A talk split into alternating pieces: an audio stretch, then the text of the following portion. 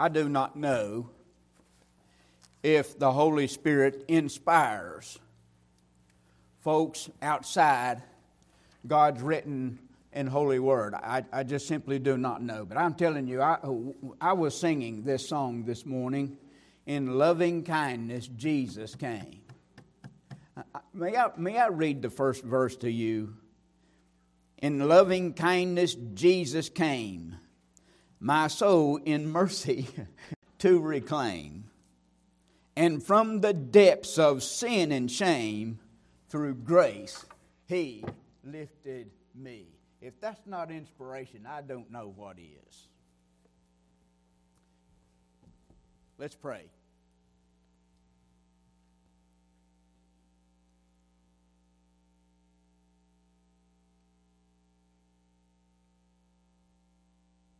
Oh, Heavenly Father, we, we come before you this morning boldly because you tell us to. But we also do so in fear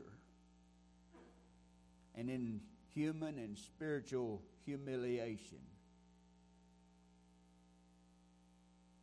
Because we simply, none of us, are worthy to even breathe your precious and holy name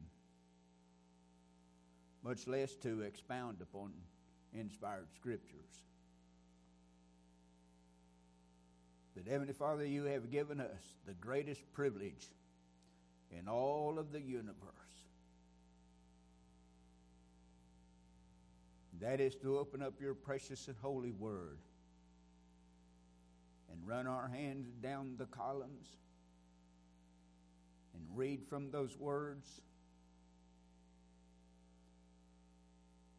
and to hear you speak to us through them, through the person of the Holy Spirit. And so now, Heavenly Father, we beg you that you will unfurl these words before us this morning. Help us to realize just what you have done for us, not only in the experience of salvation but also in the person of salvation. That is Lord Jesus Christ. So I beg you, dear God, that you open up our hearts and our minds this morning and give us an understanding.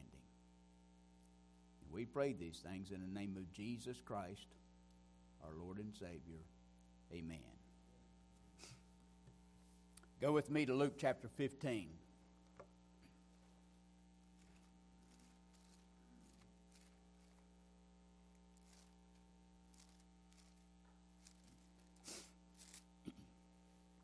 Luke chapter 15. I have titled this morning's outline Christ Receives Sinners.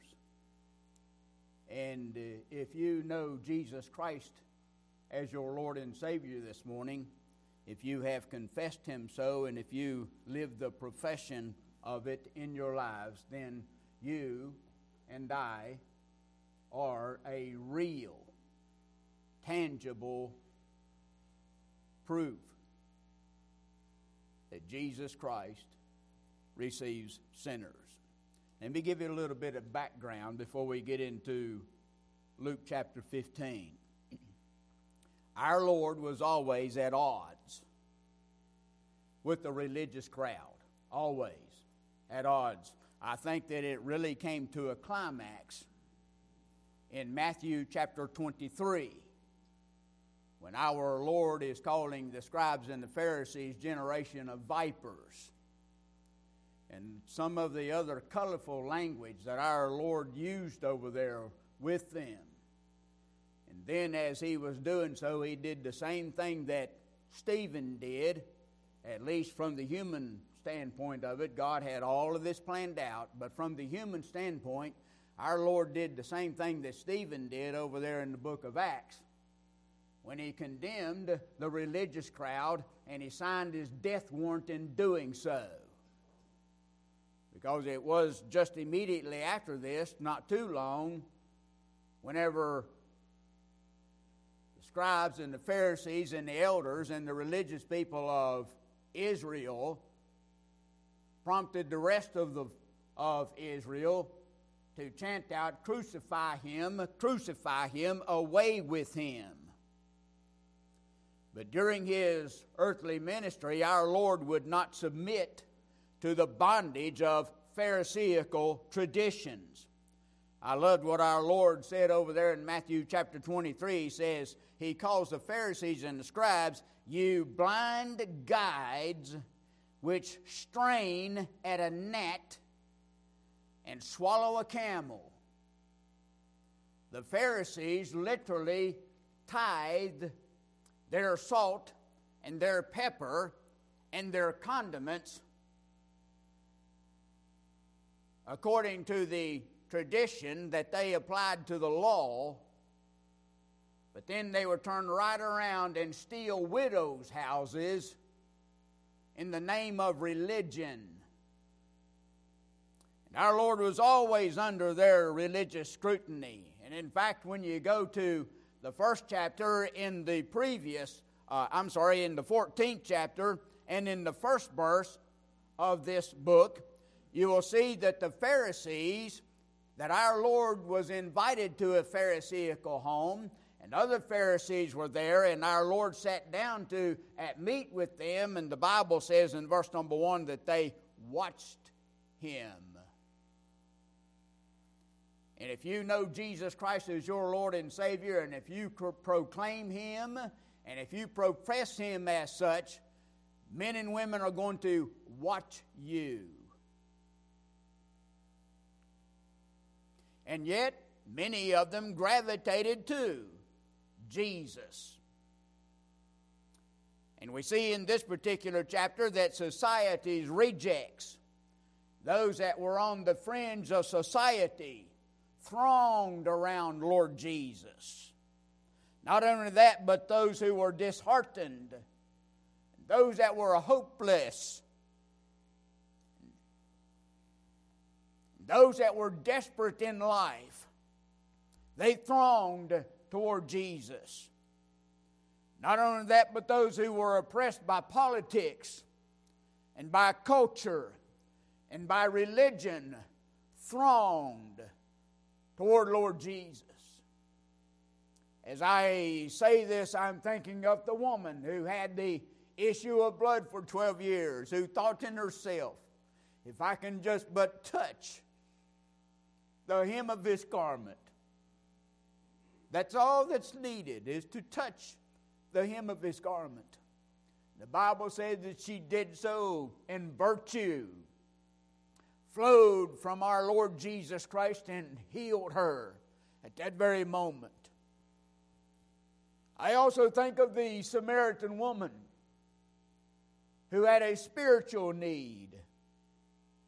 And I, one of the greatest intriguing expressions from our Lord in the Gospels is this, where our Lord says, I must needs go through Samaria. Jesus Christ obligated himself to go through Samaria because there was a woman down there who needed him in the spiritual sense. I am so thankful that in April of 1974, God Almighty, in the person of Lord Jesus Christ, says, I must needs go through Winston-Salem this night. And at 4 o'clock in the morning on April the 1st, God saved the poor, pitiful sinner who was on his knees, begging God for mercy, begging God for grace, and begging God for salvation. This woman was a woman of ill repute. Our Lord said, You, you have five husbands, you've had five husbands, husbands, and the man that you're living with now is not your husband. Not only that, but even worse than that, she was of mixed race. She was a Samaritan. In 721 BC, Sargon, the Assyrian, conquered Israel, the northern kingdom. And in so doing, he, he destroyed all of Samaria. He also depopulated the Jews that were there, and he deported them throughout the known world at that time, and he repopulated Samaria with foreigners. And if there were any Jews who were still remaining there, they intermarried with these foreigners, and the result of that was what the Jews referred to as Samaritans. The Jews despised them, the Jews rejected them, the Jews would have nothing to do with them. And yet our Lord says, I must needs go through Samaria. And because of that, our Lord stayed there for two days, ministering to those folks. These heard and profited from our Lord's preaching, did they not? In Matthew chapter 11, Jesus Christ says this to, his, to John's disciples. He says, The blind have received their sight, and the lame walk, and the lepers are cleansed and the deaf hear. All of this was proven. All of these were tangible realities that John that our Lord was telling John's disciples, and the dead are raised up, and the poor. I'm thankful that he put the word poor in there. I wasn't any of those before the Lord saved me, but buddy, I was poor.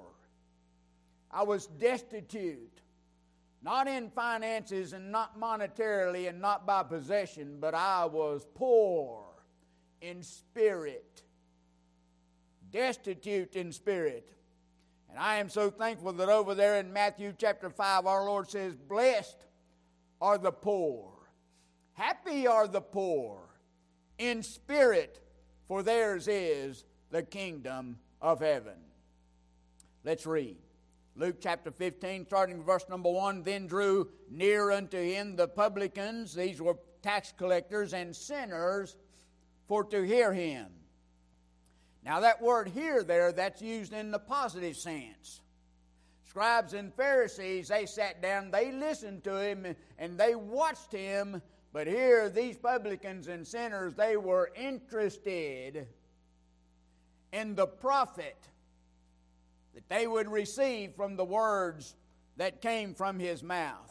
And the Pharisees and scribes murmured, saying, This man receives sinners and eats with them. Aren't you thankful that our Lord does so? I mean, we are sitting here in a heavenly place, partaking of the bread from heaven. Lord Jesus Christ is eating with us here this morning. One day at the married supper of the Lamb, I'm going to sit down at my place. And the Lord is going to serve us. I honestly do not know the full ramifications and the consequences of what that means, but I'm telling you, I long for it. I ache for it. I am homesick this morning. I want to go home. And our Lord spoke this parable unto them, saying, What man of you, having an hundred sheep, if he lose one of them, does not leave the ninety and nine in the wilderness and go after that which was lost until. See, words mean things. Until. There is a guarantee in this salvation, is there not? Until he find it, and when not if, but when he finds it, he lays it on his shoulder, rejoicing. Notice who's rejoicing. The shepherd is rejoicing. And when he comes home, he calls together his friends and neighbors, saying unto them, Rejoice with me, for I have found my sheep which was lost. I say unto you that likewise joy shall be in heaven over one sinner that repents more than over ninety and nine just persons which needs no repentance. Look in verse number 10.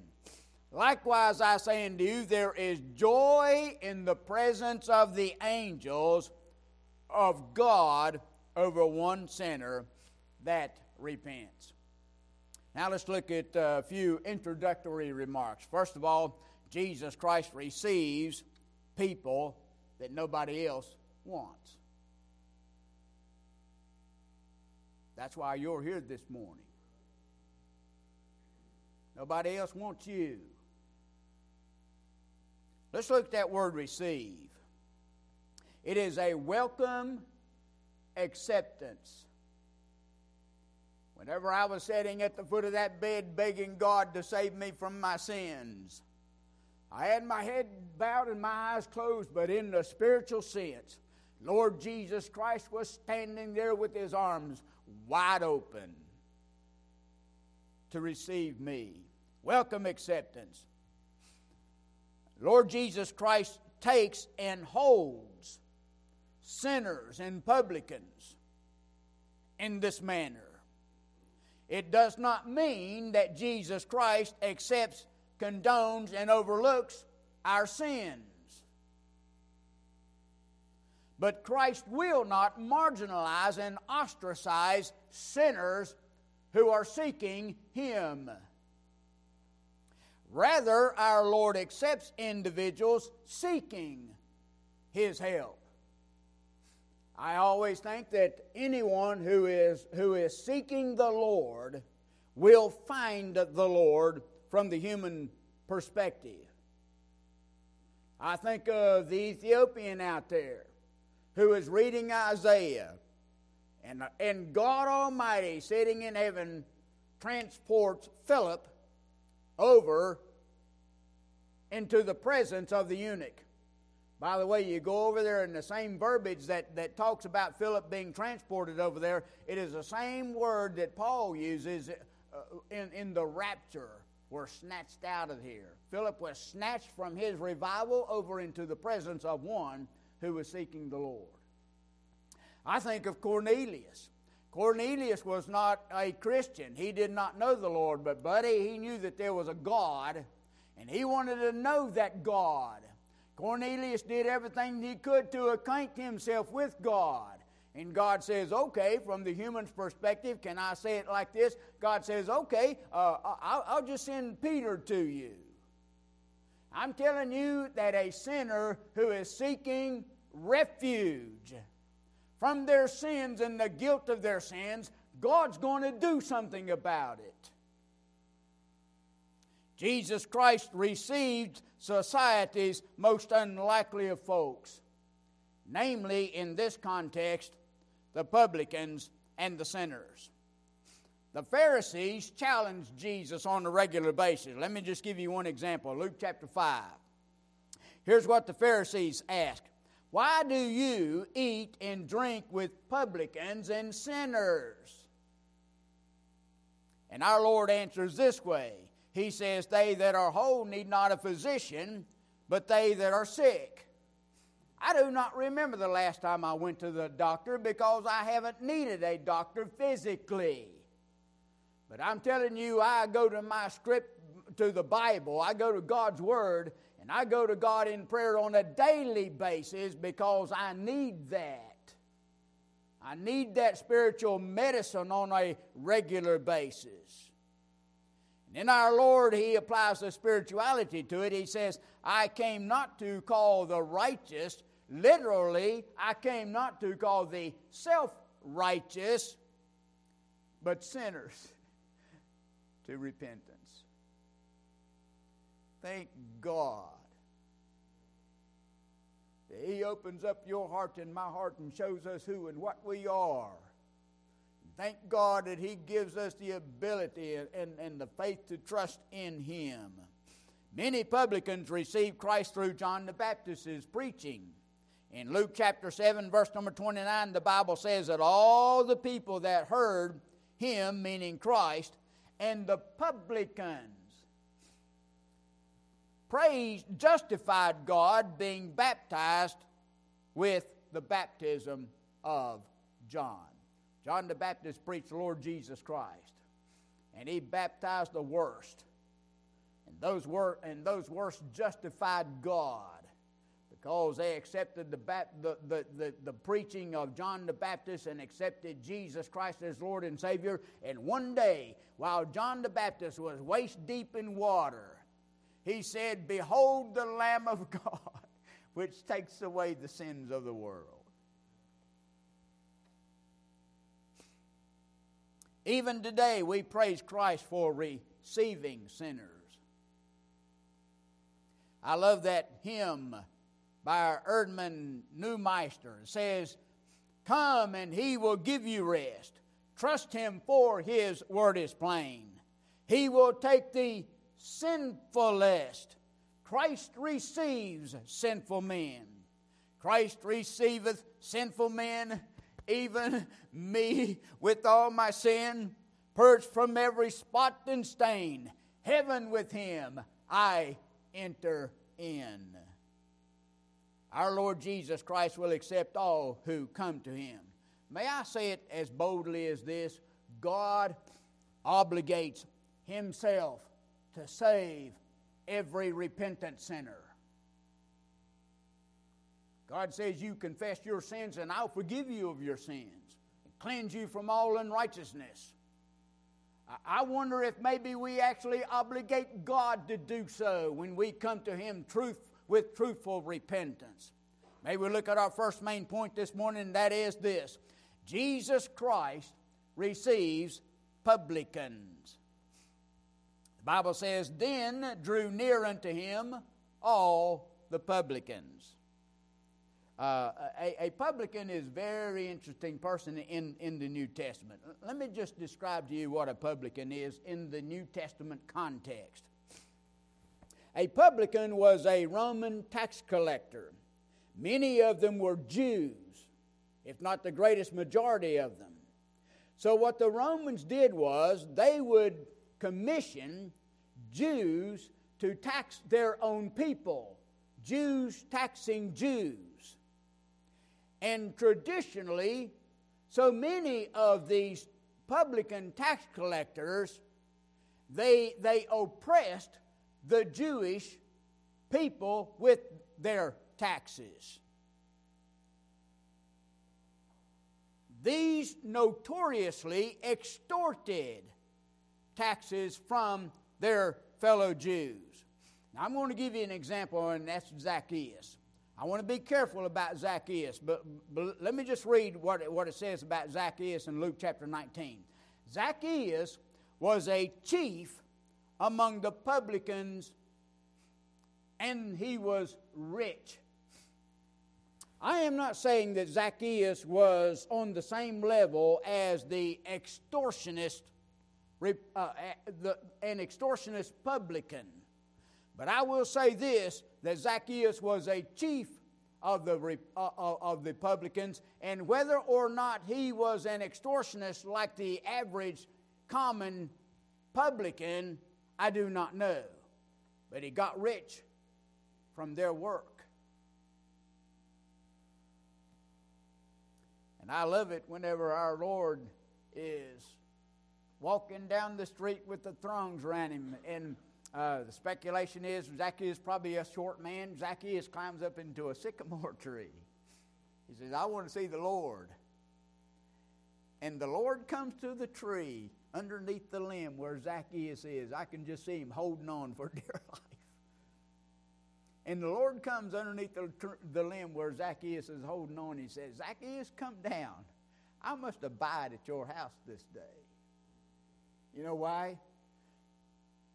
Because our Lord says, I must needs walk under a certain tree today.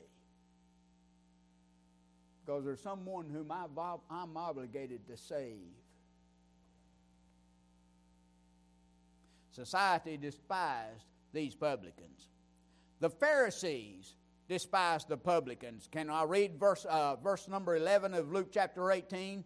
This is our Lord's parable. The Pharisee stood and prayed with himself. This is a parable that we all know the, the Pharisees in the temple, and not only that, but the publicans in the temple as well. And both of them are praying. The Pharisee stood and prayed thus with himself God, I thank thee that I am not as other men are, extortioners, which he probably was, under the color of religion and the law, and unjust, which he probably was, and adulterers, which he probably was, and even as this publican. It is interesting that our Lord grouped the undisciplined with the, with the publicans and the heathen. Over in Matthew chapter 18, our Lord is giving the process and the steps of church discipline. If you have, uh, if you have anything ought with your brother or sister, you go to that person singularly, by yourself. And if that person will not confess their fault and, and, and fix that problem, then you go to two or three others within the church. And the two or three others with you go and address that problem to the guilty. And if that person does not solve that problem in that situation, then you take it to the church. And our Lord says this If he neglect to hear the church, let him be unto thee as an heathen man. That word heathen man is talking about a pagan, a Gentile idolater. Let him be as a heathen man and a publican. Publicans were also included with the worst of society. In Matthew chapter 21 and 31, they, they, they were grouped with sinners. In Matthew chapter 11, they were grouped and associated with gluttons and drunkards. In Matthew chapter 21 as well, they were associated with harlots. And in Luke chapter 18, they were associated with extortionists and the unjust and the adulterers. All of these people whom publicans associate with, they destroy themselves they destroy their marriages. They destroy their families. They destroy their homes. They destroy their communities. And they destroy their societies. And our Lord receives a whole lot of them who come unto Him in repentance.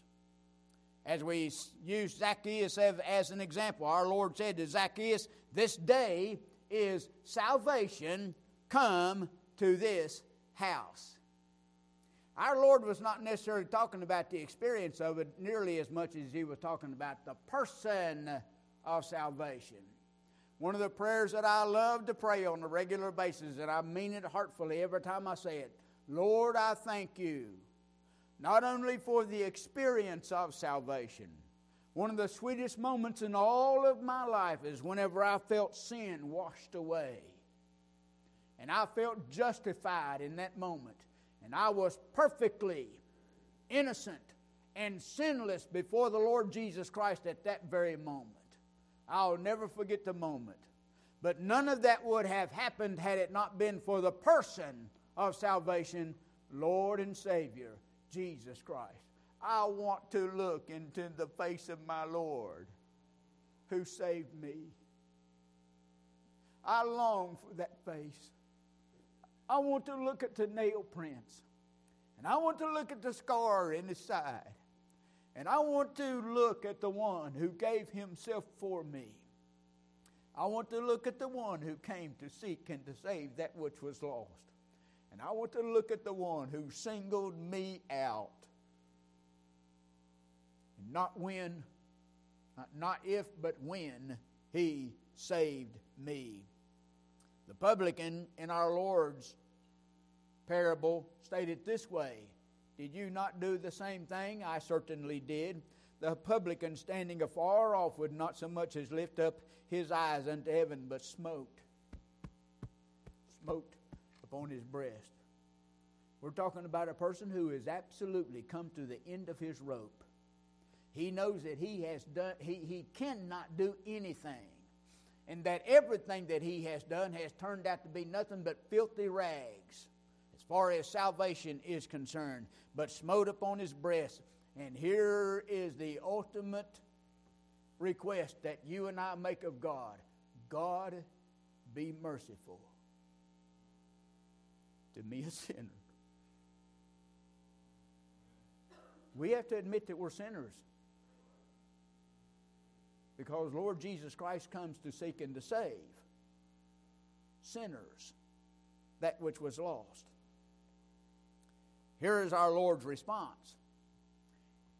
And I fit this bill to a T, and I hope that you do too. Here's Christ's response I tell you, this man, meaning the publican, went down to his house justified rather than the other, meaning the Pharisee.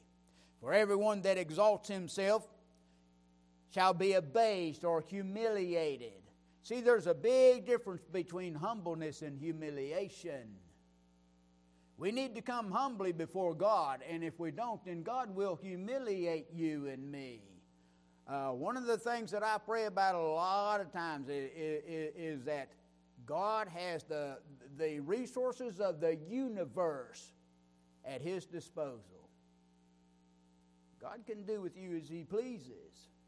Thankfully, He's many times meets us in mercy, compassion, and grace. And he that humbles himself shall be exalted. So, first of all, Jesus Christ receives publicans. Now, I never was a publican, but I'm a sinner. Because not only does he receive publicans, but he also receives sinners. In verse number one, our, uh, the Bible says, Then drew near unto him all the sinners. I find it interesting that only sinners draw near un, unto Lord Jesus Christ. Jesus was known to receive sinners. In Luke chapter 7 and verse number 34, here's what the, uh, here is what the Pharisees accused our Lord. This is their low opinion of Lord Jesus. Jesus is a friend of publicans and sinners. Can we not look up into the very heights of heaven and thank God that He's a friend of publicans and sinners? I don't have a lot of friends in this world. I certainly do not have friends in, in high places. None of those people know that I exist. But there is a God in heaven who sits on the throne and he rules over the universe and he knows me personally. And I know him personally. And you know, I can go to that God of, uh, of that universe anytime I want to. I can go boldly. Because that God of that universe is not only the, the God of the universe, but He's also my Heavenly Father. I had a father, he is now with the Lord. My father preached about Jesus Christ and of the cross my entire life before he died in 2013. It, it, it, it, it, so amazes me that my father has actually looked into the very face, into the very eyes of Lord Jesus Christ who one day came to seek and to save him during his life. Don't we want to go home to see our Heavenly Father? I remember whenever I was new in the Air Force that I got homesick. I got homesick for the safety and the security of, of, of home and of dad and mom and, and of family. And it seems like the older I get, the more I get homesick for the one who came to seek and to save sinners. Here's what a sinner is in this context sinners are those who are especially considered wicked.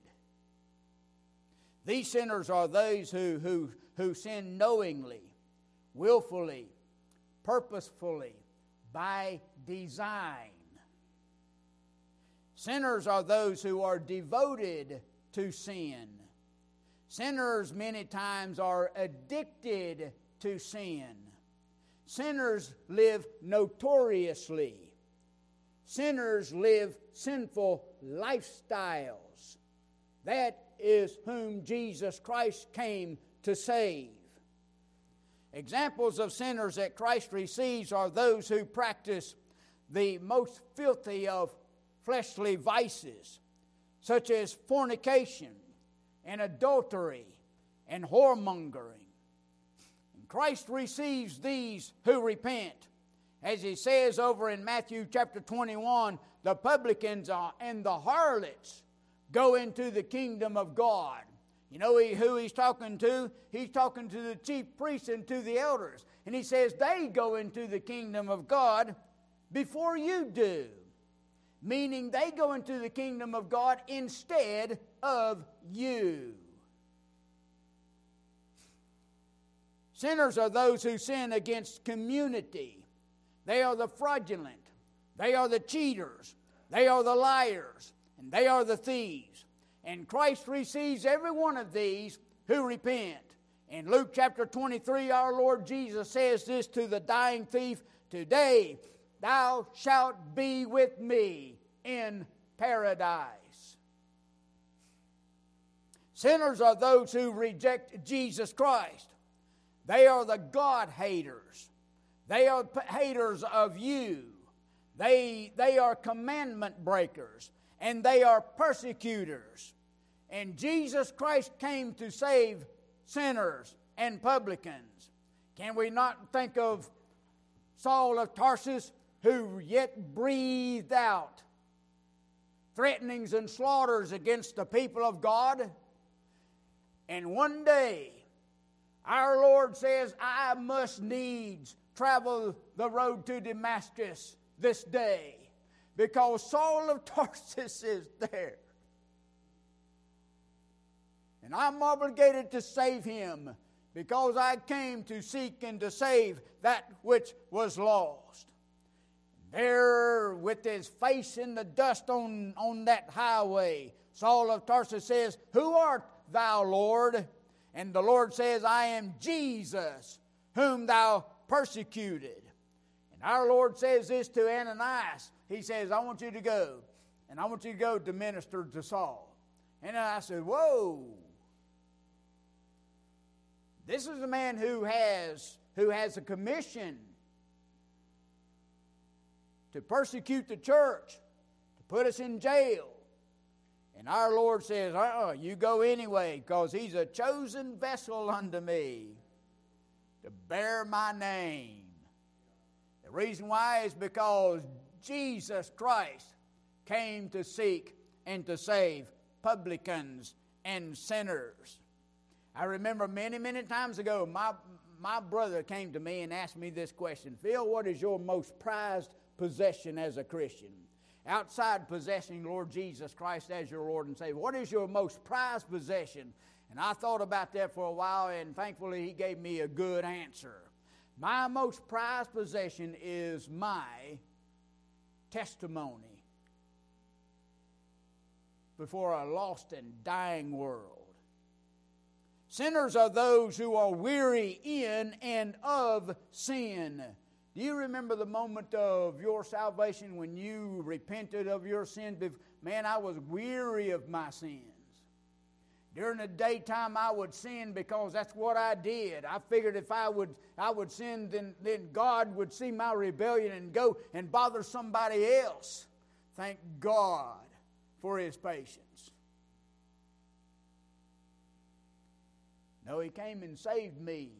He saved you because we were weary in our sins and of our sins. Who and what were you? before the Lord Jesus Christ saved you. You know, many times whenever I am, am, am praying, I'm walking around the neighborhood and, and, and praying to the Lord, I always wonder, Dear Lord, who and what and where would I be here in this very moment if you had not saved me? Because I know who and what and where I was before the Lord saved me. And it was not a pretty picture. Thank God that He sent the Savior, Lord and Savior, Jesus Christ. Sinners are young men who have destroyed themselves. Sinners are the young women who cannot repair their reputations. Sinners are old folks who regret their wasted lives. Sinners are all who prostitute their bodies and their talents and live to the world and to themselves. And Christ receives these who repent. Here's what Paul says in Romans chapter 5. He says, The law entered that the offense might abound. That word abound in this context means to increase in offensiveness. But where sin abounded, grace did much more abound. Why in the world the Lord saved me, I, I just simply do not know. But, buddy, I'm telling you, I'm thankful. I'm grateful. I love Lord Jesus Christ for obligating himself to save someone just as unworthy as I was. The law entered Apostle Paul says he didn't even know what sin was until he knew what the law was. Oh boy. Here's my third and last point Christ can and will receive you. First, Lord Jesus Christ only saves lost people.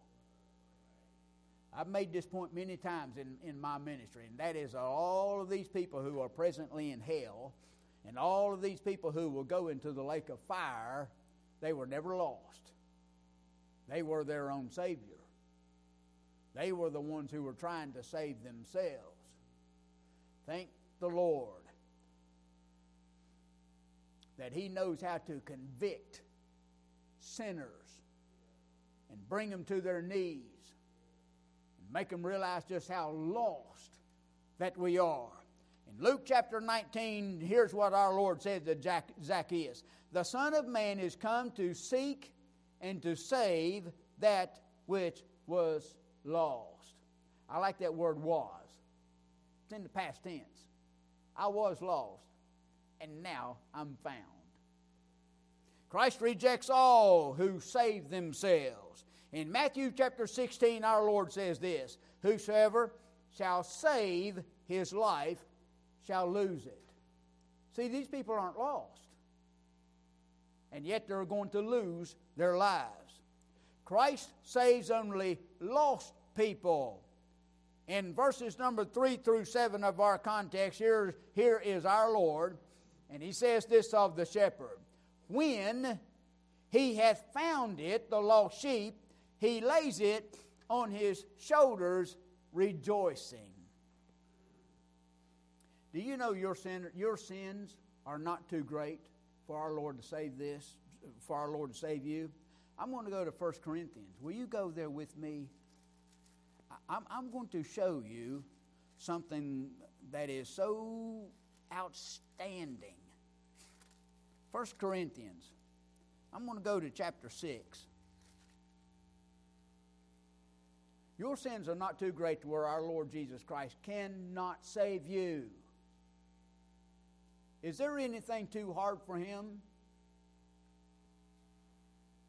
1 Corinthians chapter 6, can we start with verse number 9? Here's what Apostle Paul says to the Corinthians Neither fornicators, nor idolaters, nor adulterers, nor the effeminate, nor abusers of themselves with mankind, nor thieves nor covetous, nor drunkards, nor revilers, nor extortioners shall inherit the kingdom, kingdom of, of God. None of these people are in heaven. None of these people will go to heaven. Look at that next expression. And such, meaning all of those in that list above that verse, and such were some of you. The Lord saved those, those Corinthians. He can save you. Listen, if the Lord can save a Corinthian, He can save you. Christ receives you through His salvation. Can we look at the latter part of verse number 11? Here's Apostle Paul again. But you, some of you who are all of those things above, but you are washed, But you are sanctified, meaning that God has drawn you out of that crowd and separated you and dedicated you for holiness. We are saved unto good works. But ye are washed and ye are sanctified, but ye are justified in the name of the Lord Jesus by the Spirit of our God. Let me close with these words. I love what it says there in verse number 7. Heaven not only does our Lord gladly receive, because he is the he is the, the illustration of the shepherd here, or the shepherd illustrates him, and he finds that sheep and he rejoices. But not only does the shepherd rejoice, but so too other folks as well. Joy shall be in heaven over one sinner that repents. I, I now that I am a little bit knowledgeable of what the Word of God says, I, I wonder about all of the hooping and the hollering and carrying on in heaven whenever you came to know Jesus Christ as your Lord and Savior. And whenever I did as well. Man, I'm telling you, there, there, are some, there are some consequences and there are results when a person comes to know Jesus Christ as their Lord and Savior. You know what families say, what happens to one happens to all of us? Buddy, whenever a person comes to know Jesus Christ as their Lord and Savior, heaven rejoices. Heaven is a happy place. Heaven is a place of joy and rejoicing. By the way, these, ain't, these, these are not angels that are rejoicing. It is interesting to me that you and I are created a little lower than angels, and yet one day you and I are going to judge angels. I don't know what that means, but I like the expression. There's a few angels who oppress me and, and challenge me on a daily basis. Man, I, I, I have some things to say to them. But it's not the angels who are rejoicing, it's not the angels who are singing. I believe that it is the heavenly host of departed saints who are now in the very presence of God Almighty and Lord Jesus Christ who are rejoicing because they know what Jesus Christ has saved them from.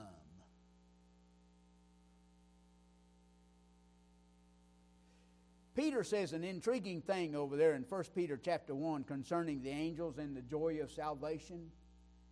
He, he says this that salvation is or pertains to those things which things the angels desire. That word desire is a strong word. I, I mean, it, it, is, it is an aching curiosity that angels have concerning our salvation. It is the things which, which the angels desire to look into, meaning they desire to stoop down and curiously inspect your salvation and my salvation. I, I do not know the, the full joys of all of my salvation yet. I'm telling you, the, the Christian life is a joyful life. It, it, it, is, it is a life that, regardless of the circumstances, where we may hurt on the outside, and where we may, may moan and cry because of the pain that is in our physical bodies, and of the care and concern that we have for our loved ones who are suffering.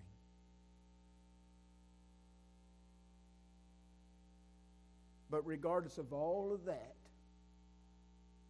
I have the utmost joy within my heart because of my salvation.